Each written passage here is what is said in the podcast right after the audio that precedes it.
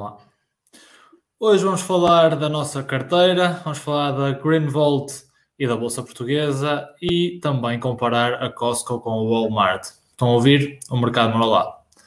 Olá a todos, sejam bem-vindos a mais uma edição do Mercado Moralado. Eu estou aqui, como sempre, com os meus colegas de painel, Henrique Alves e Ricardo Gonçalves. Meu nome é António Oliveira, já agora. E começo por saudar o Ricardo. Como estás, Ricardo? Aposto que estás aí a ver o futebol, colocando o olho. Sim, acertaste. Estou aqui uh, ainda na ressaca do gol do empate da Itália, que marcou há pouco. Estou aqui a dar um olho ao futebol também, mas espero não desiludir os nossos telespectadores no episódio 2 e trazer aqui mais algumas novidades interessantes sobre a nossa carteira e, e sobre os temas que também vamos falar, falar hoje. O que é bom é que os nossos espectadores já têm as expectativas tão em baixo em relação a nós que já dificilmente se desiludem, não é? E também do outro é, lado, é. Saudável ao Henrique Alves. Henrique, como é que estás? Estou bem, também tenho aqui o jogo da, da Itália e Inglaterra aqui a dar.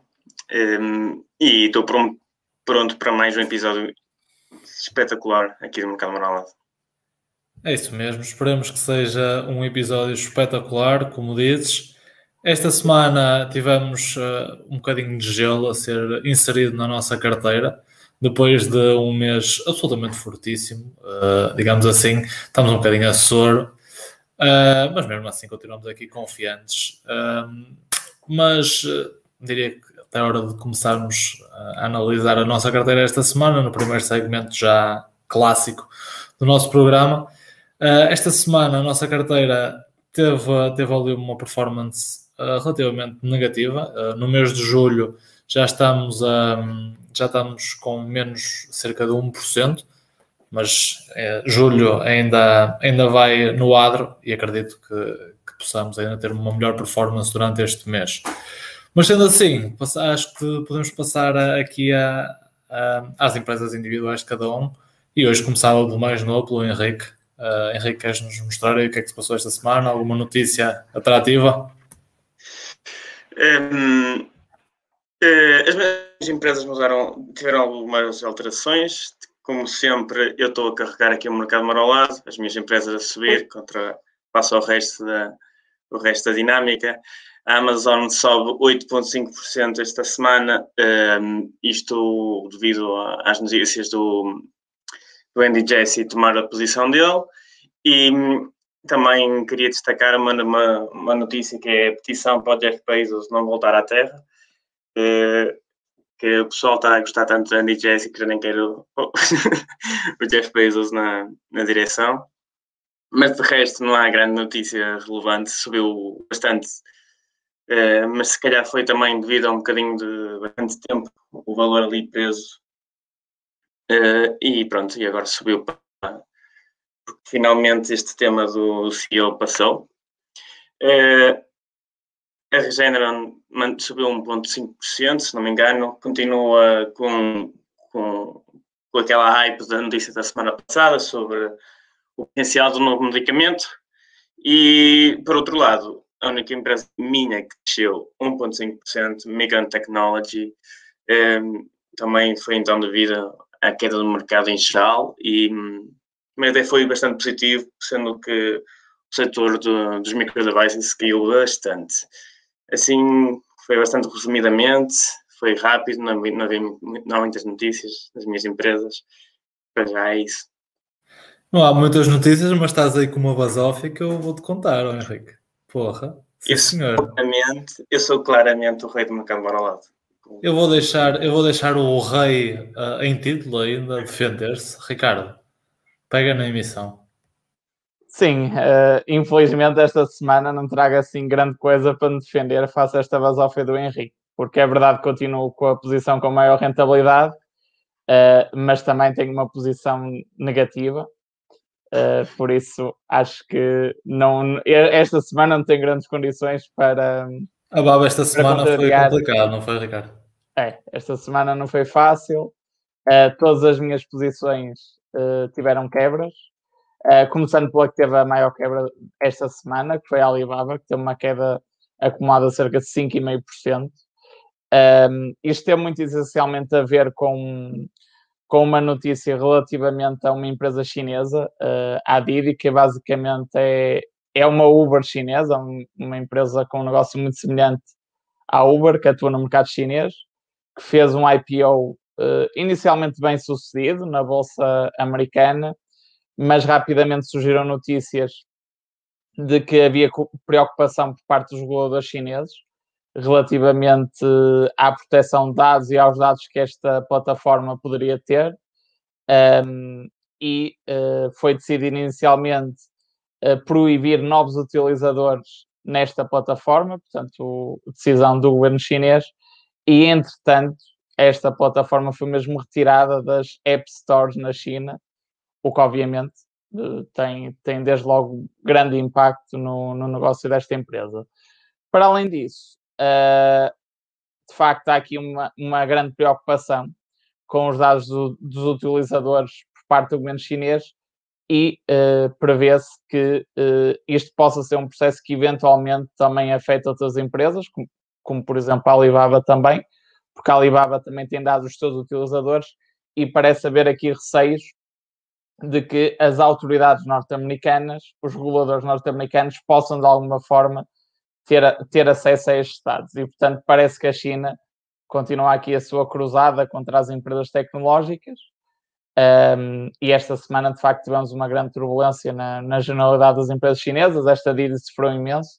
Eu penso que ela, inclusivamente, tem uma quebra num dia de cerca de 25%. Uh, mas também a Alibaba foi, foi tendo aqui algumas quedas significativas e as outras empresas chinesas uh, tecnológicas, como a Tencent e outras, também tiveram quebras semanais uh, nesta ordem de grandeza, como, como a Alibaba. Para além disso, eu também vi que este fim de semana surgiu uma outra notícia uh, negativa e que demonstra de facto a preocupação dos governos chineses com estas empresas tecnológicas e que tem a ver com uma fusão Uh, que, que, estava prevista entre a UIA e a DOI, que basicamente são duas empresas chinesas que atuam no setor dos, dos videojogos portanto, duas empresas tecnológicas também, e aparentemente as, os reguladores chineses suspenderam esta fusão entre estas duas empresas, portanto, uh, por alegadamente uh, a fusão destas duas empresas poder vir a ter problemas do ponto de vista da, da concorrência. Portanto, é mais uma notícia negativa uh, e que em nada vem aliviar aquilo que tem sido os problemas já conhecidos da regulação na China e, e, e, acredito eu que vai continuar a, a ter aqui pressão sobre a cotação da Alibaba. Por isso, enquanto não houver uma clarificação, ou pelo menos aqui alguma notícia positiva neste campo, uh, penso que não haverá aqui grandes condições para uma recuperação da ação, infelizmente. Uh, pode haver uma recuperação residual, mas acho que uma recuperação significativa enquanto não houver aqui um alívio destas tensões, não, não estou muito crente que, que vai acontecer. No entanto, acho que este investimento é numa perspectiva médio e longo prazo e aí eu continuo a acreditar na ação. Agora, numa perspectiva a curto prazo, muito sinceramente, uh, não estou muito confiante ainda e espero notícias positivas para, para a minha tendência ser mais bull nesta, nesta ação.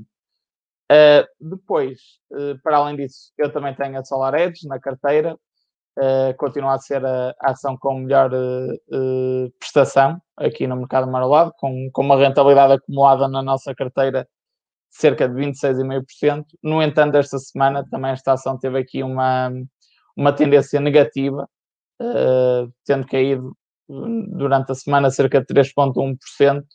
Aqui não houve aqui grande, grandes notícias do ponto de vista fundamental, sendo que esta variação estará relacionada com alguma turbulência que aconteceu ao longo da semana no, no mercado acionista e também devido ao facto das ações do, das ações ligadas à energia solar terem vindo a, a ter uma grande recuperação, eh, particularmente nos últimos dois meses, e portanto é normal que haja aqui algum tipo de consolidação Uh, por isso acho que também é uma, uma descida relativamente normal, portanto não houve aqui nada do ponto de vista fundamental significativo. Salesforce também caiu, tem uma queda de 1,3%, uh, eh, e aqui também não houve grandes novidades, sendo que esta quebra estará relacionada também com alguma turbulência que houve esta semana uh, mas a nível da ação não houve assim grandes novidades. E genericamente é isto. Felizmente parece que tivemos as ações do Henrique a, ajudar aqui um pouco, porque eu particularmente só contribuí para que a nossa carteira uh, tivesse uma má prestação esta semana. Sim, senhor. Uh, parece que o Ricardo acabou de dar o, o título Rei do Mercado Morlado ao Henrique, uh, chamado Rei Morto, Rei Posto. Uh, do meu lado, não há qualquer tipo de pretensão ao trono, devido principalmente à, à posição que vou começar por falar, que aí está ela, menos 40%. Ninguém perde dinheiro como eu no mercado morlado, é o que eu tenho a dizer. Quanto ao Bitcoin, eu sou como o Ricardo, perspectiva a médio e longo prazo é para manter. No curto prazo, se tiverem medo de, de daqui uma bela montanha russa de para cima e para baixo, mantenham-se longe da, da Bitcoin, é o que, eu tenho, o que eu tenho a dizer.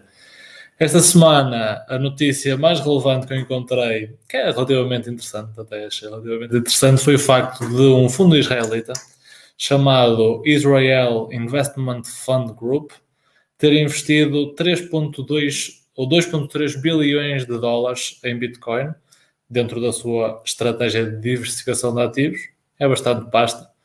Um, achei que era interessante e, e, achei que era giro falar sobre isso aqui. Fora isso, Bitcoin teve uma semana tranquila, mais 0,37% ao longo dos últimos 5 dias, uh, por isso Uh, nada mais a acrescentar no que diz respeito à Bitcoin. Passando à, à, posição que está em terceiro lugar das posições com mais lucro no mercado moralado, a Dropbox. Dropbox continua a ter um comportamento muito, muito certinho. Todas as semanas tem tido um desempenho positivo, acima de tudo, a surfar a onda, quer dos, na minha opinião, dos bons resultados uh, operacionais que a empresa teve no último trimestre, mas acima de tudo da notícia ainda da compra do Elliott Management Fund, de uma parte muito significativa da empresa. Uh, esta semana foi mais uma semana muito, muito interessante, mais 2,75% uh, em relação uh, nos últimos cinco dias de, negociação e não há qualquer notícia aqui a, a acrescentar. Por fim, a HP, a HP teve aqui um comportamento negativo esta semana, menos 1,02%, e também não há qualquer tipo de novidades uh, a destacar aqui nesta empresa. Sendo assim, posso também fechar uh, o que diz respeito à Tattoo Chef. A Tattoo Chef teve uma, uma, um comportamento bastante negativo esta semana, menos 6,17%. Um, acima de tudo, uh, acho que vocês também sentiram isso em algumas ações, especialmente as ações mais, digamos, quentes nos últimos tempos, tiveram, tiveram, sofreram grandes correções esta semana. Uh, por exemplo, eu tenho o Revolve que teve dias a subir 7% e dias a cair 7%. Houve aqui muita volatilidade e um, a Tattoo Chef teve na parte vermelha dessa volatilidade e acabou com menos 6,17% esta semana, está na casa dos 20,08 dólares. Sendo assim, não houve qualquer notícia que eu tenha a destacar em relação à empresa, uh, foi só mesmo volatilidade do mercado e será interessante porque esta aqui é das empresas que vai apresentar mais brevemente os resultados na nossa carteira. Uh, penso seja a partir de 26 de julho. Uh, estou muito curioso para ver, uh, para ver como é que a estratégia de crescimento deles tem vindo a decorrer. acho, que, acho que vão ter ali o número de. Não o número de renta. Não, não, quero, não vou olhar o número de rentabilidade, quer, quer EBITDA, quer resultado líquido mas sim ao número de, de, vendas. Estou muito curioso para ver como é que, como é que eles cresceram. Tiveram entradas em inúmeros, inúmeras redes nos Estados Unidos e mesmo no Reino Unido.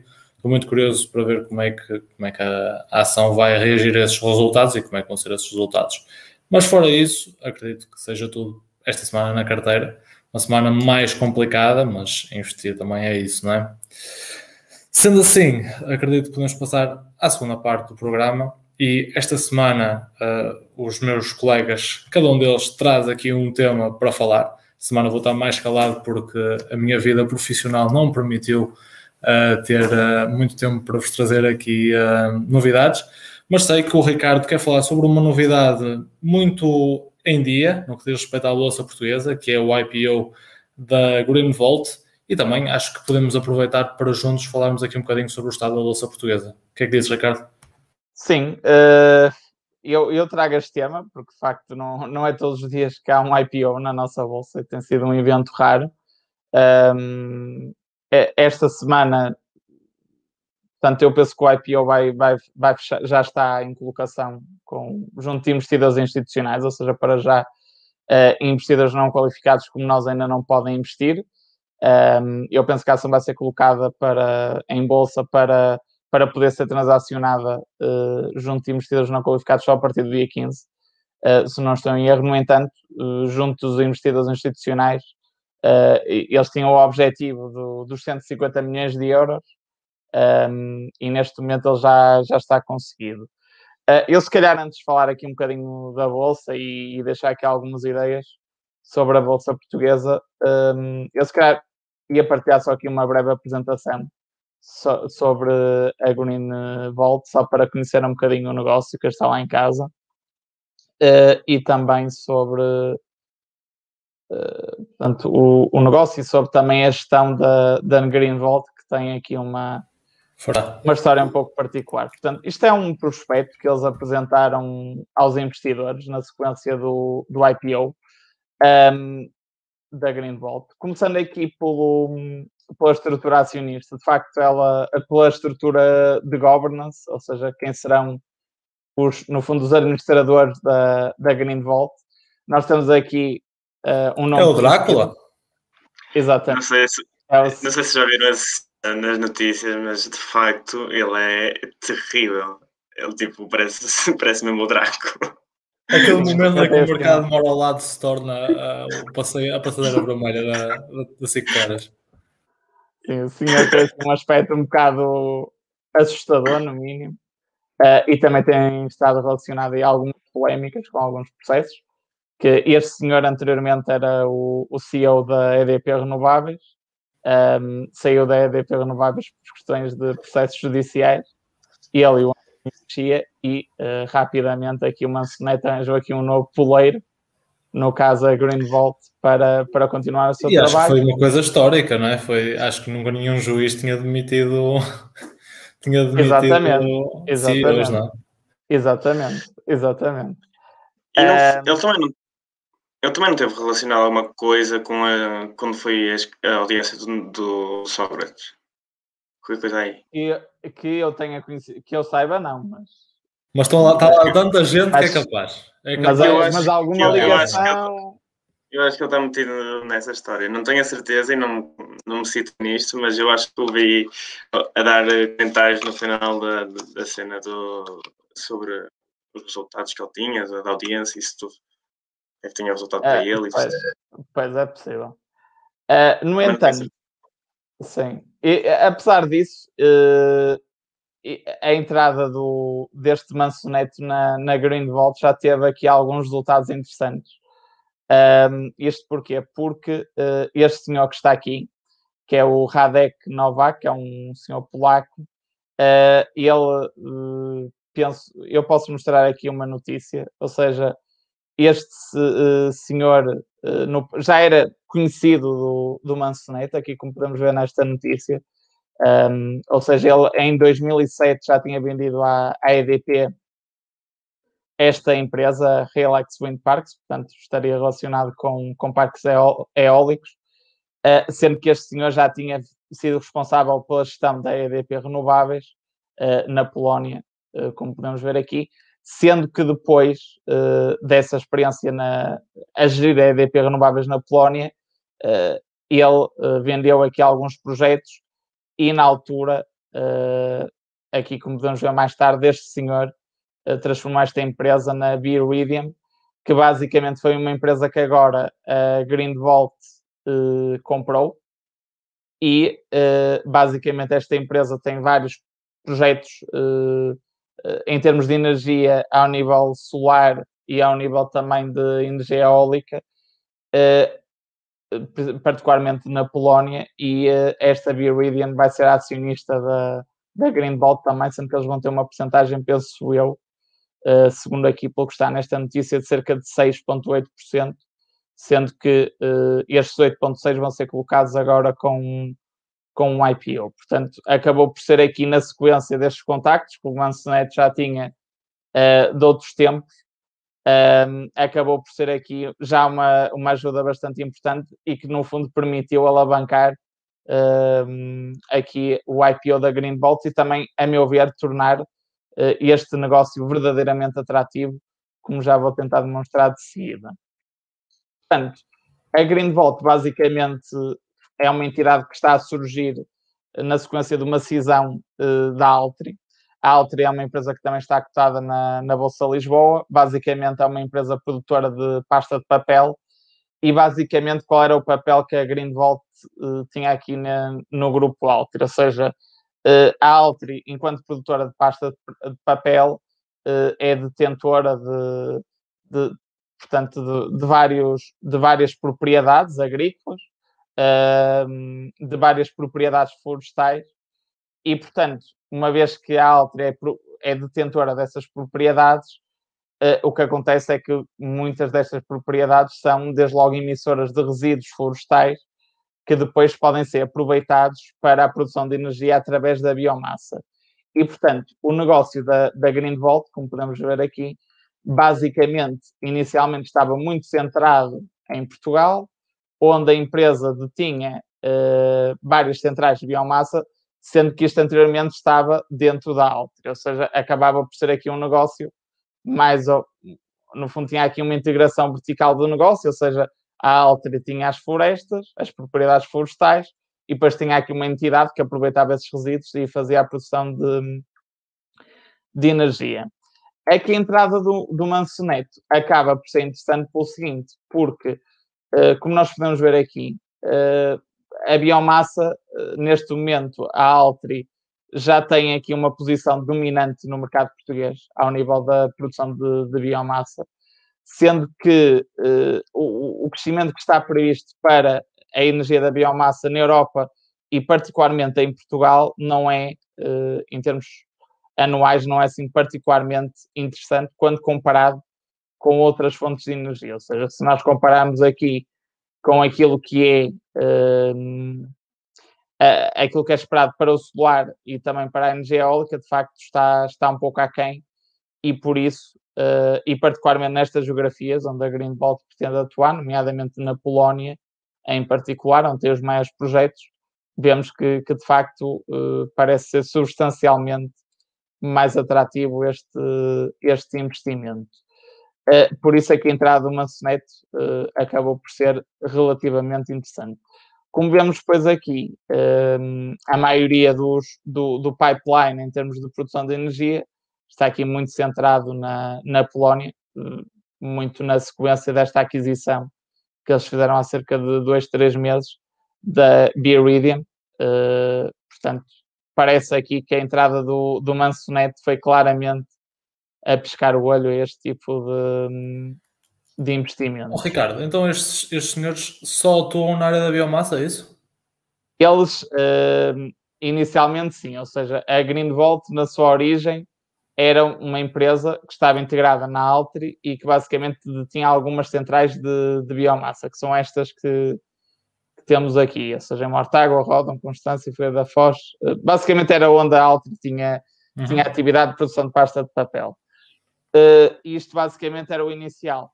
Só que, entretanto, uh, com a entrada do, do Mansoneto, houve aqui esta aquisição desta Beeridium e, e, também pensou de outras entidades mais, mais pequenas, nomeadamente na Grécia, penso também em Espanha, que não está aqui ainda referido, uh, e que basicamente vai fazer com que a Greenvolt se possa virar para o solar uhum. e para o eólico, para a produção eólica. Mas sim, eh, antes disto, antes de todo, tudo isto, antes desta cisão, a, Greenvolt basicamente era um, uma parte do negócio da Altri que produzia apenas uh, energia, estava apenas ligada à, à energia da biomassa.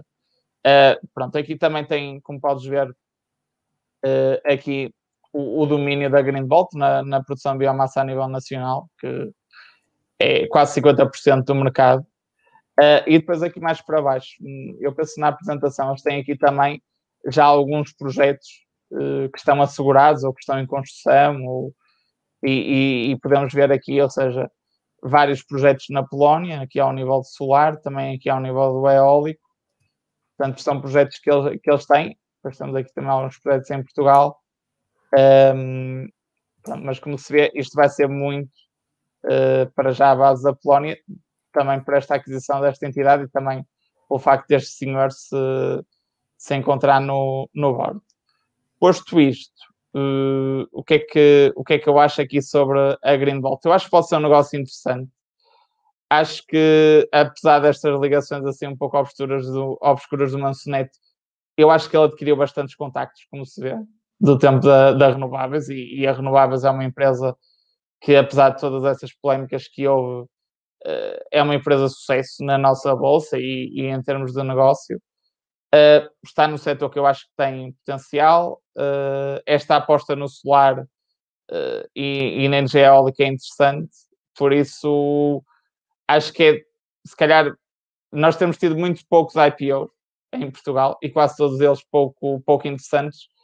E, e de facto, esta Greenbolt parece ser uma lufada de ar fresco naquilo que tem sido um período negro na, na nossa bolsa. E, portanto, eu, eu vejo como positivo uh, e espero que, que, mais, que, mais, que mais IPOs de, deste tipo de negócios, se calhar não com esta dimensão, portanto, estamos a falar de uma empresa que potencialmente vai ter uma valorização de, de mercado de cerca de 800 uh, eh, milhões de euros, o que em Portugal já é alguma coisa.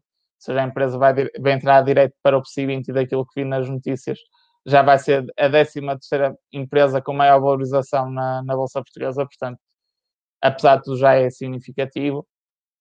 Uh, mas uh, aquilo, que, aquilo que eu acho é que faz falta uh, atrair mais empresas para que possam fazer este tipo de, de iniciativas, se calhar flexibilizando as regras, porque, porque aqui, no caso da Green Vault, o que acontece? A Green está, está uh, integrada num grupo, que é, que é a Altri, que já está há muitos anos que está na nossa bolsa, e, portanto, a produção destes relatórios, a, a produção de contas, todos os custos com, com colocações uh, junto de bancos, etc., que, que gerem todo este processo, acaba por ser muito mais fácil e, e, e também a empresa está inserida num grupo que tem, que tem esse potencial financeiro. Uh, mas eu acho que de facto era, era interessante e parece haver algumas iniciativas nesse sentido. Vamos ver no que é que se concretizam. Se calhar incentivar empresas mais pequenas, se calhar numa fase mais embrionária uh, da, do seu processo de, de crescimento, a terem condições para eventualmente efetuarem uma, uma colocação em bolsa. Se calhar simplificar processos, uh, diminuir os custos de, dessas colocações pode ser interessante, porque, porque obviamente que num, num país como o nosso, eu acredito que haja empresas uh, de pequena dimensão ou média dimensão que, que até possam ter interesse em entrar em bolsa, mas que não podem ter custos de 500 mil euros, um milhão de euros para entrar em bolsa, não é? Portanto, uh, se calhar o core aqui é tentar arranjar empresas que há com uma valorização uh, bem mais baixa do que esta, se calhar entre ali os 50 milhões e 100 milhões de euros, uh, eventualmente, valorizações potenciais, possam ter interesse em entrar em bolsa, mas que também queiram, queiram essa entrada com, com o menor custo possível. Por isso eu acho que há que promover esse tipo de, de iniciativas acho que também se deve aproveitar este. Agora fala-se muito do, do plano de, de resiliência para, para tentar, eh, de alguma forma, reanimar a economia portuguesa. Eu acho que pode ser interessante, por exemplo, ou poderia ser interessante, se calhar dar aqui alguns apoios para apoiar, ou dar inclusivamente algum tipo de benefícios para as empresas que, hum, que tenham interesse em colocar-se na, na Bolsa de Valores e dar, e dar aqui benefícios de, sobre dois primas, ou seja, sob o prisma da empresa que se quer colocar em bolsa, mas também sob o prisma do, do investidor. Eu sei que muitas vezes isto pode ser complicado, mas por que não, se calhar, uh, alterar a tributação uh, e, se calhar, haver aqui alguma diferenciação do ponto de vista de tributação para quem investe na Bolsa Portuguesa uh, e para quem investe em empresas portuguesas e para, e, para quem investe, por exemplo, em bolsa norte-americana. E quando, e, quando, e quando chegas, se calhar, ao IRS, se calhar aquilo que são mais valias de empresas norte-americanas, ser tributado forma diferente face àquilo que, que é a tributação sobre empresas portuguesas. É, é, só um, é um caminho que se pode seguir. Obviamente que isto depois tem que se ver uh, se está alguma forma a infringir normas europeias e se que pode haver sempre esse tipo de, de complicações, uh, mas eu acho que pode ser um caminho uh, tentar fazer isso, porque, porque de facto fala-se há muito tempo de um, de um problema de financiamento das empresas portuguesas e ele existe, mas se calhar tentar aumentar e incentivar o financiamento por, através de capitais próprios com a entrada em bolsa pode ser uma solução interessante. Agora, eu acho que é preciso criar um quadro jurídico mais atrativo que, que incentive o investimento e que eh, não, não continuemos a cair no, no erro. Muitas vezes é necessário, mas acho que não deve ser essa via de eh, promover a capitalização das empresas via financiamento estatal ou via linhas de apoio do Estado, etc. Ou seja, acho que de uma vez por todas devemos criar aqui um ambiente mais amigo do investimento e que incentive este tipo de iniciativas, porque de facto colocar este tipo de empresas com potencial, com negócios interessantes na mira de investidores internacionais é o melhor que pode acontecer à economia portuguesa. Por isso eu acho que o futuro da Bolsa também uh, passa muito, o futuro da Bolsa Portuguesa também passa muito por isto, na minha opinião. Pá, acho que, acho que acima de tudo é conseguir dar essa tal diferenciação uh, ao nível de incentivos ao investidor português, porque o investidor português uh, comum não está habituado a investir em bolsa. E então, de alguma forma, uh, se tens esse interesse e se queres que o, que o, investidor português passe a investir em bolsa, tens de criar incentivos positivos para que ele o faça. E um, um dos caminhos seria, sem dúvida, a, a tal, o tal tratamento diferenciado positivamente perante investidores portugueses que investam em ações portuguesas. Logo a partir daí, acho, acho que isso seria um, um excelente, uma excelente forma de, de o fazer. Pá, e, e, se conseguirmos atrair boas empresas um, e os portugueses investam nessas empresas, para a, para a, própria economia portuguesa e para, as, para, os portugueses em si, isso acabará por ser, por ser ótimo, porque vão, vão passar, em vez de, de ter o dinheiro uh, a, fazer, a fazer compostagem uh, com depósitos a prazo ou por aí fora, vão conseguir fazê-lo se calhar a uma taxa mais interessante e ter mais capacidade de também investir em negócios próprios, etc, etc, por aí fora. Por isso, opá, eu sei que a tal, como o João disse, o João Pinto disse, a senhora Isabel Lucha tem vindo a falar muito nos, nos jornais acerca de, de estar a trabalhar junto a empresas mais pequenas. Lembro-me algumas fintechs pequenas, uh, acho que trabalhar junto com o Doutor Finanças e um outro grupo de, de empresas para preparar uh, para uma possível entrada em bolsa destas, de, destes negócios mais pequenos, pode ser, pode ser interessante, uh, mas depois também, também é preciso que as pessoas vão e comprem as ações. É por isso que muitas empresas não querem entrar em bolsa, porque uh, para deixar os negócios morrer na, na Euronext Lisboa, ficam com eles e, e retiram os seus retornos via dividendos e não têm que se chatear em estar a, mandar coisas para, para a CMVM, para o mercado, para investidores, etc., que dá trabalho. Uh, nós sabemos que isso dá trabalho e custa dinheiro, e por isso temos que, se queremos um, um, mercado de investimento forte, temos que, temos que o construir e acho que o caminho faz caminhando e é um bocadinho, é um bocadinho por aí. Uh, agora, se for para, para irmos por esse caminho, opá, temos que dar o máximo de apoio a estas empresas pequenas, porque, por exemplo, nós tivemos o, último IPO que eu me lembro, não sei se foi o último, foi da Raise. Pá, e, e aquele negócio está pelas horas da amargura, tipo, aquilo mete, mete pena, um gajo olha para aqueles, para aqueles relatórios e um, pá, aquilo, é que aquilo está cotado em bolsa, não? sinceramente não percebo. Ou seja, se formos lançar as empresas que tenham o mínimo de estrutura e o mínimo de, de capacidade para serem negócios de sucesso, porque senão, opá, imaginem um investidor que nunca investiu, a raiz espetacular, eu até comprei aqui uns empréstimos que davam, davam uns trocos uh, em termos, com, em termos de, de, taxa de retorno fixa, pá, compraram as ações e agora perderam tipo 150% do capital, nunca mais quiseram investir. Por isso também temos que, temos que garantir que, que as empresas têm o um mínimo de qualidade, porque o nosso mercado não é o mercado americano, é um mercado muito menos desenvolvido e que precisa de muito mais ajuda. Já agora também, só para fechar, estar a palavra ao Henrique, uh, estamos completamente abertos a, a levar aí para o Ministério da Economia como consultores altamente bem pagos para, para tratar deste, deste tipo de processos e de tudo o que for preciso para melhorar o investimento em Portugal. Sim, eu acho que passa muito pelo que tu disseste, ou seja, é importante se calhar aumentar uh, o número, a procura das pessoas e sobretudo dos portugueses por este tipo de ações. Um, se calhar facilitando também a informação, mas também, como tu disseste, António, dar incentivos aos portugueses que investem em ações portuguesas, sei lá, incentivos também, se calhar, a, a termos de tributação do, dos proveitos das empresas até certo nível, mas acho que seria importante, por um lado, aumentar o fluxo de, de, de ações transicionadas. Algumas destas ações de, menor dimensão na Bolsa Portuguesa tu se calhar ficas uma semana para vender a, a, tua posição. Acho que a flutuação é muito, muito baixa. Isto, claro, é claramente um exagero, mas tipo, acho que era necessário uma maior, maior transação. Um, acho que muitas vezes a Bolsa Portuguesa acaba por reagir ao, ao, que a Europa reagiu. A Europa está vermelha, pronto, nós somos a mesma coisa.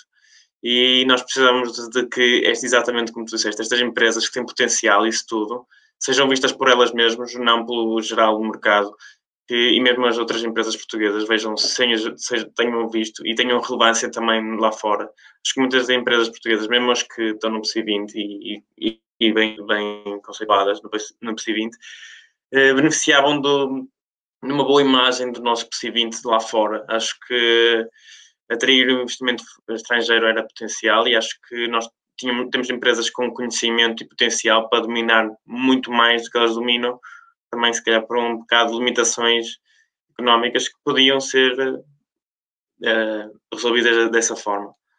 Um, e pronto, acho que não há muito a dizer. Acho que concordo que, que a Greenvolt pode, pode, é um bom investimento e uma boa, uma boa uma opção para, para a Bolsa Portuguesa e fico contente que, que isto esteja a acontecer. Sim, eu se calhar queria só acrescentar aqui mais uma, duas ideias, que é a primeira que mostra como, como a nossa bolsa tem dado parada, que é uh, o próprio PSI20, ele nem, nem reflete a estrutura económica do nosso país, porque, por exemplo, uh, nós temos, se calhar, agora não sei, mas antes do Covid, tínhamos, se calhar, uma economia que dependia, se calhar, entre 12% a 15% do turismo, e tínhamos ali a Sonai Capital, com um peso muito residual, mas tirando isso, não tínhamos assim mais nenhuma empresa claramente o setor turístico, não, é? não, não tínhamos nada. Uh, ou seja, o, o PSI 20 é algo que está parado no tempo, tem aquelas empresas, muitas delas, infelizmente, um, a definhar, uh, e, e, de facto, eu acho que isso, lá está, deve haver uma reflexão, porque, porque claramente uh, a Bolsa deveria refletir mais ou menos aquilo que é a estrutura económica do país. Isso, em termos de setores de atividade, isso não acontece de todo em, em Portugal. Uh, o que é que eu acho também? Acho que poderia ser uma coisa interessante ao nível da tributação, que é, uh, existe já um incentivo, por exemplo, para os PPRs, de dedução à coleta, não é? Isto base, que é uma medida que eu acho interessante, não é? Mas que, no fundo, uh, se nós formos analisar um, quem é que ganha com isto? Quem ganha com isto são os bancos que se enchem com comissões, não é? E por que não, se calhar, pensar num, num benefício mais pequeno, obviamente, e até porque já existem, por exemplo, PPRs com 100% de, de ações, isso já acontece, por que não pensar, por exemplo, num pequeno incentivo uh, com uma natureza mais ou menos semelhante aos, aos PPRs, depois a questão dos horizontes temporais teria que obviamente se, se, analisar para a retirada do dinheiro, etc. Mas por que não pensar também assim de um, de um benefício mais, mais pequeno, mas, mas que eu acho que poderia ser interessante e pelo menos, se calhar, em vez de estarmos a dar uh, um incentivo fiscal que no final, ok, que as pessoas ganham à partida porque vão ter alguma rentabilidade, depois pode discutir se as pessoas ganham, ganham mais do que num ETF ou não, e, e na maioria dos casos isso não acontece. Uh, mas isso é outra discussão. Agora, pelo menos seria um pequeno incentivo para ajudar estas empresas, para ajudar a capitalização das empresas. Uh, acho que também poderia ser, uh, ser algo interessante, a meu ver. Mas, mas confesso que não, não soube falar disto, pessoalmente não acho que vai haver medidas uh, e acho que deveria haver, mas, mas pronto, acho que claramente não é prioridade dos nossos governantes há muito tempo a bolsa portuguesa e, e termos uma, uma bolsa dinâmica. Uh, o que, a é, o que para mim é totalmente errado, porque nós olhamos para uma economia como os Estados Unidos, os Estados Unidos podem ter problemas do ponto de vista social, é certo, mas tem uma economia muito dinâmica e essa dinâmica e esse dinamismo também se deve à, à Bolsa de Valores. Por isso acho que deveria, deveria haver um, uma maior atenção à Bolsa em Portugal, mas pronto, é o que temos. Em Portugal nós não conseguimos, não conseguimos fazer com que o PSI 20 seja um, um, bom reflexo da economia porque não há escolha possível, não é? Basicamente é como aquelas equipas de futebol tipo o Cabanelas, uma equipa da aldeia, pá, jogam todos os adultos. Os adultos que existirem vão jogar à bola e são focos para a baliza. E a nossa bolsa é, é basicamente igual a isso. E uh, o, no, o que disseste em relação a outros, outro tipo de benefícios fiscais possíveis, nos Estados Unidos há uma coisa super interessante que é o, o 401k e os IRAs que permitem que tu, por exemplo, todos os anos possas até X% investir em ações dentro desses pacotes e, e uh, não pagar impostos sobre as mais-valias, uh, mais-valias ou negociações, dividendos que tu tenhas dentro desse, desse IRA, se mantiveres lá o dinheiro dentro das condições uh, específicas, e depois apenas pagas mais-valias no final do período, ou seja, permite fazer aqui um, um compounding durante um montão de tempo e dá-te um claro benefício para tu poupares num, no longo prazo e ajudares as empresas a capitalizar-se, ajudares a tua reforma a, a crescer, etc, etc. E este tipo de medidas é o que é preciso num, num país que claramente não tem, não tem capacidade de poupança e de investimento como é o nosso. Ah, mas infelizmente é como tu dizes, neste momento pá, não há. Tudo bem que eu sei que nós não temos dinheiro para mandar cantar um cego, nem, nem de perto nem de longe, mas temos que começar por algum lado e começar a fazer, a fazer alguma coisa. Não sei se posso começar agora. Tipo, isso que disseste, uh, António, é espetacular. Adorava que pudéssemos ter isso. Mas a cena é que, tipo, como é que tu crias um, um fundo com ações portuguesas, com, fundo, com ações do PC20, que tenha a longo prazo. Oh, mas não, mas não precisa, não precisam, ser, não precisam ser americanos, pode ser qualquer coisa. Não, mas as ações Estava a dizer que tinham que ser ações portuguesas. Imagina, fazer o 401k aqui em Portugal, ou seja, nós. Ah, mas, mas tinha que ser com todos, senão também não queria. Pois, ou seja, é isso que estou a dizer assim. É tu, é, no fundo, ias ter uma ou duas empresas portuguesas, no fundo, ias ter uma ou duas empresas portuguesas que são a que toda a gente tem. O resto está morto. Entendes? Porque tu não podes, ou seja, ou tu dinamizas eu era para lá as minhas ações da Disney, do Facebook e o caralho. Exato, mas isso não funciona. Porque... Não, era, não era para comprar a moto em gelo e. Eu também sou a favor de trocar a segurança social por um 401k da, da, indexado ao, uh, ao SP, não é? Agora, indexado ao PC20, acho que tenho mais confiança na segurança social. É essa cena, é esse problema, acho eu, que estamos aqui a falar. E até podes ver pelos ouvintes que estão aqui a comentar, todos têm uma má experiência na seleção. É eu, queria dizer. Eu queria pegar aqui é. no, no que diz o Bruno Cruz. Eu queria pedir a todas as oito pessoas que nos estão a ver neste momento, três delas devem ser as nossas mães, uh, que, que, façamos um, um, momento de silêncio por todas, o, todas as vezes que já perdemos dinheiro na Bolsa Portuguesa. Obrigado a todos por respeitarem este momento de silêncio. O Bruno está aqui a dizer que que perdeu muito dinheiro na bolsa com as promessas do Costa que a austeridade ia acabar. Infelizmente não acabou e continuamos a ter a carga fiscal mais alta de sempre. Uh... e já agora, já agora quem nos está a ver, podia só quem nos está a ver que diga no, no, no chat em que empresas portuguesas já perdeu dinheiro. Eu posso começar. CTTs. Uh... Foi, foi que Foi nos nos CTTs perdeu algum dinheiro Devo ter perdido em mais coisas, mas já não me lembro. E vocês? Eu perdi na Motengil e BCP. BCP, perdi muito dinheiro no BCP também. No BCP também perdi bastante dinheiro. Opa, eu no BCP tive um professor, o gajo comprou às vezes a 5 euros e, e aquilo foi a um, um cêntimo. Coitado. Espero que tenha sido pouco. Foi ele e o Berardo, então. O Berardo também comprou 5 euros.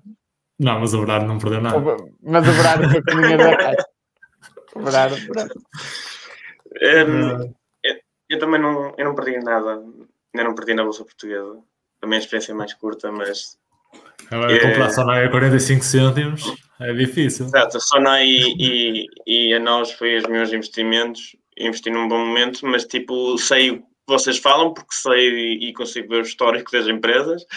Não sei na pele, não é? Mas também sei que é muito mais atrativo investir lá fora, porque a rentabilidade é mais rápida, é melhor e, e há outro problema que já falámos no outro dia, que era o, Ricardo a falar, que era ah, os bancos é um bom momento para investir agora.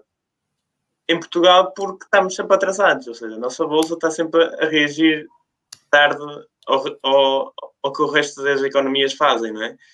E chegamos aqui a falar de que os Portugal, passado um mês depois do resto da Europa, investir nos bancos seria um bom investimento. E pronto, acho que é esse passa muito por aí o nosso problema. É, se tu tens maior flutuação da, das ações na nossa bolsa, as próprias ações que estavam lá eram melhores e as que entram eh, teriam mais potencial, ou o potencial se concretizava, acho eu. Olha, mas há esperança porque esta semana eu vendi as minhas ações da EDP passados vários anos e tive uma mais-valia de 50%. Por isso, há qualquer coisa lá fora podemos encontrar. E as outras duas ações portuguesas tenho na carteira, que são a Sonai e a, e a Corticera, também estão verdes. Por isso, não vamos só falar mal da nossa, da nossa bolsa. Há, há com certeza algumas boas empresas por aí. Um, e a malta, querem falar mais da bolsa portuguesa ou já chega a debater no, no seguinte? Ah, já chega a falar de desgraça. Já então, Henrique, uh, a semana passada tinhas, uh, tinhas prometido trazer aqui uma comparação sobre duas grandes empresas do retalho alimentar americanas, não é? E, portanto, vou-te deixar fazer aqui a tua apresentação.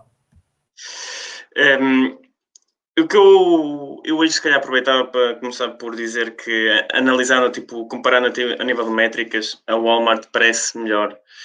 No entanto, é importante também destacar aquilo que também vi na minha pesquisa, que é é analisar o, o value over earnings e isso tudo é diferente porque as margens da, da Costco são muito mais abatidas, né? Então acho que vou optar, ou seja, tipo, a comparação perde um bocado, a nível de métricas, perde um bocado relevância. Então se calhar passo por se calhar falar aqui um bocadinho, que às vezes nós não falamos, que é entender o valor da empresa pelo modelo de negócio dela e ver o potencial para o futuro e podemos só falar teoricamente do modelo de negócio e entre nós chegamos a uma conclusão se, se gostam ou não e se acham que tem potencial, sendo que é no retalho. Seja, hum, eu gostava de explicar que a empresa tipo, surge nos anos 70, com este modelo de negócio que é eh, as pessoas têm que pagar uma subscrição para poder fazer compras lá. Hum, e enquanto isso, o Costco o que é que faz? Vende os produtos ao valor mais baixo possível, que eles puderem. Eh, as margens estão tipo 3%, nem isso são as margens. Ou seja, eles preocupam-se primeiro com, com a qualidade para o consumidor e o, e o, o dinheiro deles vem dessa subscrição anual de cada, de cada, de cada consumidor. É, no entanto, ao longo dos anos, eles vão aumentando dentro desta cadeia de valor, ou seja, tipo, a aquisição de, quando, quando a empresa adquire um consumidor, consegue mantê-lo durante muitos anos e isso é fantástico. E depois não só isso garantes, é tipo, garantes que quase todas as compras que ele faz são no teu sítio. E com, os teus, e com os teus preços baixos e com isso tudo, e muitas outras estratégias que eles implementam, tu consegues levar aos americanos, que já são os consumistas de caraças, a gastar muito mais dinheiro do que era previsto para eles. Esta Por isso é que eles são gordos, não é? Exatamente, por culpa do Costco. e depois, o que é que acontece? Eu acho que o modelo de negócios é, é fascinante, porque tipo, eles continuam a crescer, mesmo com, com, a situação pandémica e isso tudo, que as subscrições parece que quando vem uma economia normalmente caem, ela continua a crescer mesmo em 2000, depois de 2008, porque ela agrada muito aos consumidores e ela vai cada vez mais alargando a gama de produtos. Eles vendem gasolina mais barata dos Estados Unidos, vendem passagens, vendem carros super baratos, vendem-te mobília, eletrodomésticos mais baratos no mercado, vendem-te tudo. Basicamente, tu pagas 60 dólares pela subscrição mais barata, 120 pela mais cara, mas na 120 até pode, tens 3% de cashback nas tuas compras. Tens tipo uh, descontos em seguros da Costco, em viagens da Costco. Ou seja, eles, pelo preço de aquisição de cada consumidor, vendem quase tudo a custo, mas tipo, basicamente as pessoas que são que pertencem a este mundo, basicamente podem comprar tudo lá. Desde carros, à mobília, a tudo. E eu acho que é. E aposto em cartões de crédito também, não? Tem cartões de crédito. Exatamente, quer gastar em Exatamente. Clássico, clássico. Acho que a Inglaterra marcou. Um... Oh não, os italianos também estão saltando. Não entendi nada. Está um... empatado, está empatado. Hum. Um, é, o que importa aqui é o seguinte: isto se calhar faz-me lembrar, tipo, imagina, uma empresa que se fala muito como copiou este modelo de negócios da Costco é a Amazon. E, e porquê que se diz isto? Ou seja, a Amazon tenta ter uma margem baixa nesta parte, nesta parte competitiva, no retalho, para impedir que concorrentes consigam se consigam vingar, ou seja, a Costco onde entra está, está a destruir. Ou seja, a Costco, acho que tipo uns meses atrás, ou um ano atrás, abriu a primeira loja na China e havia filas de não sei quantas horas das pessoas para entrar. Tiveram que limitar o número de pessoas nas entradas, isso tudo. Isto tudo antes do Covid. Os chineses tipo, também gostam um pouco de comprar coisas? Tipo, não, não, tipo, há 20 anos atrás entraram no Japão, toda a gente a dizer que ah, não, este modelo de negócios não funciona no Japão, as casas deles são do tamanho do meu quarto, uh, eles não, são, não vão ter tipo duas pilhas de garrafas de água. E a verdade é que agora já vão com 50 lojas. Tipo, este modelo de negócios é como eu se calhar criava a semelhança do eu criava uma relação com o Amazon Prime e se calhar, e não tão direta, com, com, o, com o ecossistema da Apple. Ou seja, a partir do momento que estás dentro, tipo, o, teu, o consumidor vale muito mais que apenas aquele produto. Ou seja, como é que eu vou explicar isto? Mas a, mais, a relação mais rápida é com, com a Amazon Prime. E se calhar também isto justifica um bocadinho aquela, aquela, aquela forma como nós estávamos surpreendidos na semana passada em que a Amazon, o Prime Video, estava tão alto nas, nas estatísticas do, do stream nos Estados Unidos. Porquê? Pelo preço de, um, de uma subscrição, tu tens acesso a um mundo de coisas. É delivery, é o Twitch, é o Amazon Prime, é não sei quantas coisas que tu podes ter. Ou seja, estas vantagens que tu vais tendo por uma subscrição, depois leva-te a que o teu consumidor só gaste dinheiro lá. E acho que isso é fantástico. E, e do que eu vi, para análise das métricas, mesmo no, há 10 anos atrás, 15 anos atrás, se comparavas com, com a Walmart, tu não dizias, ah, não vale tanto como a Walmart. A verdade é que a empresa continua a crescer drasticamente. Tem subido muito, muito rápido.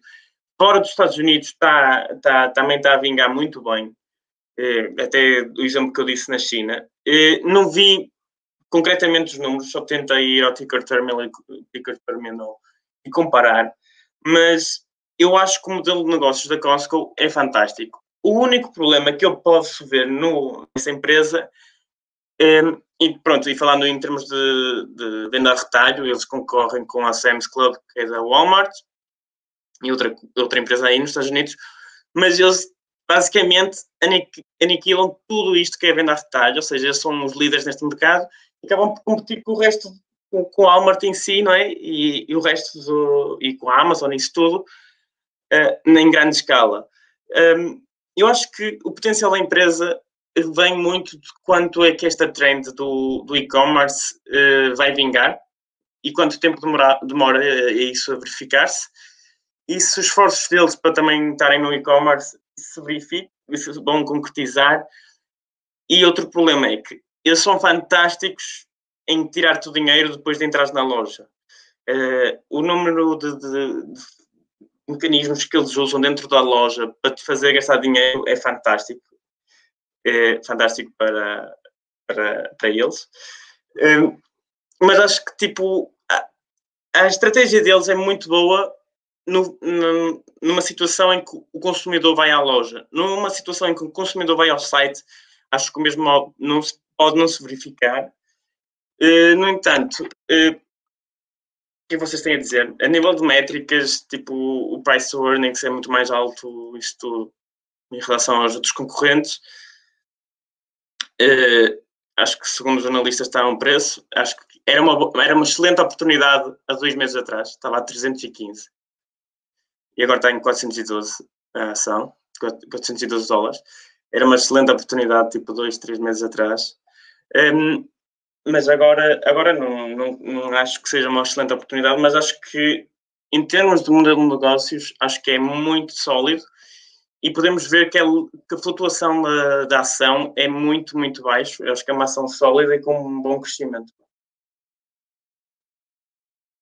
Sim, um, eu, eu confesso que não vi tão, tão talhadamente como tu o modelo de, de negócios, no entanto, parece-me que a ação neste momento está, está esticada. Uh, o price to earnings está, está alto, mesmo o, o price sobre os cash flows também está alto. Uh, portanto, o price to earnings está na casa dos 36, o, o price sobre o free cash flow está na casa dos 38 vezes, portanto, que é, que é bastante alto. Uh, a empresa tem tido um crescimento sustentado uh, ao longo dos últimos anos, com crescimentos aqui na casa dos 8, 9% anual, sendo que as estimativas para este ano e para o próximo ano são animadoras também, este ano com crescimento acima de dois dígitos, o próximo ano com algum abrandamento, mas ainda assim aqui na casa dos 7% uh, estimativas. Por isso, eu acho que pode ser, é um negócio interessante, é um negócio estável. Uh, agora acho que neste momento é esta avaliação que parece-me estar esticada, ou seja, é como tu dizes, há três meses, quatro meses atrás era uma grande oportunidade. Eh, eu pessoalmente agora se calhar colocava esta empresa no radar. Um, talvez sim, mas uh, à espera de, de, algum momento de quebra para eventualmente poder uh, pensar em entrar. Mas neste momento acho que está esticado. Ao Marte, do pouco que vi, uh, parece-me estar com métricas um pouco mais simpáticas do, que, do que a Costco. Mas mesmo assim. Mas mesmo assim também não é, não é algo que me, que me leva não a está Não está a gritar para eu comprar. Exato. Acho, por exemplo, acho que a Costco pode ter aqui alguma correção, se calhar, não sei. A Walmart diria que está mais ou menos pelo valor justo, ou seja, não, vejo, não veria também grande margem de segurança a entrar, pessoalmente. Sim, aqui, aqui, por exemplo, preferia ir à procura de uma coisa que tivesse, que não fosse tão boa, estás a ver, em termos de qualidade de negócio, mas que tivesse, tivesse super descontado, tipo o Walgreens, por exemplo, comprei umas ações da Walgreens a semana passada, porque acho que pode estar ali relativamente descontado, opá, em termos de, de, múltiplos não tem nada a ver, também não tem nada a ver em termos de modelo de negócios, o da Costco, pelo que falaste, é bastante melhor, Opa, mas é, acaba todo por ser um jogo de avaliação qualidade e temos que pesar as duas coisas na balança. Mas eu estou um bocadinho do lado do Ricardo, é pôr no radar, de facto, pelo que disseste, modelo de negócios muito giro, um, mas a avaliação deixa-me fora ainda de, do ataque. Sim, também não estava a pensar muito em termos de avaliação, pelo menos agora, não é? Se fosse dois, dois três meses atrás, sim, mas uh, a empresa neste momento não. No entanto, acho que o modelo de negócios é interessante e, e, acho que é interessante ver outras empresas que fazem isso. E acho que, mais do que se calhar agradar-me o preço da ação da, da Costco, esta análise fez-me entender e agradar-me mais o preço da Amazon. E acho que tipo, a minha posição em que estou mais bullish e acho que estou mais motivado e me confio cegamente naquilo é o caso da Amazon, e isto é uma, é uma opinião própria, mas eh, acho que o modelo de negócios vinga e acho que este preço de aquisição do cliente, a partir do momento que te conseguem eh, envenenar com, aquele, com aquela subscrição, eh, tu acabas por dar uma rentabilidade gigante para a empresa e acho que isso é, é o fantástico da empresa, ou seja, podem gastar muito a adquirir no início, ou seja, a partir do momento que tu fazes a subscrição, eles têm que garantir que não, que não, que não, que não, não cancelas e é isso, também não nos preocupam tanto as duas empresas. A partir do momento que fazes a subscrição, que não canceles, que estejas sempre agradado com o produto, mas a, a rentabilidade para as empresas é, é gigante. Acho que é isso que, é, que me atrai no, nessa estratégia. E ao mesmo tempo que dá qualidade para o consumidor, porque a nível de preços está sempre aos mais baixos. E isso é fantástico. Sim, senhor, a bater na hora certa que vamos fechar isto, pá. Espetáculo. Nem, nem a cronometrar seria melhor. Ainda vamos a tempos penaltis. É pá, e roubaste uma piada, ia dizer, opá, vamos lá embora ver os penaltis. Uh, é verdade, está um 1 aos 113 minutos, por isso vamos fechar aqui esta reunião do mercado no lado, que na minha opinião foi bastante interessante. Uh, falamos aqui sobre coisas uh, muito, muito porreiras e mesmo esta análise sobre o negócio da Costco acho que teve, teve bastante valor para quem sabe futuras oportunidades de investimento na empresa. Queria agradecer aqui ao nosso, aos nossos fãs, não vou dizer fãs, que os nossos espectadores que nos acompanham sempre aqui na caixa dos comentários, que trazem sempre uma dinâmica porreira, um, porreira aqui à, à nossa, às nossas sessões semanais. E uh, o Bruno está aqui a dizer que não vai haver nova ação na carteira. Ainda não, ainda estamos à procura, Bruno. Estamos aqui, nós, nós queremos apanhar as melhores e, uh, e estamos à procura ainda de oportunidades. Quem sabe se para a semana não trazemos aí algumas, algumas novidades neste sentido, porque temos de facto ali dinheiro para para investir. Sendo assim, obrigadíssimo por estarem desse lado. Mandar também um grande abraço a toda a gente que nos ouve uh, via podcast, que é normalmente a nossa, o nosso, a nossa forma principal, se bem que agora temos também aqui uh, cada vez mais as lives no YouTube a funcionarem bem.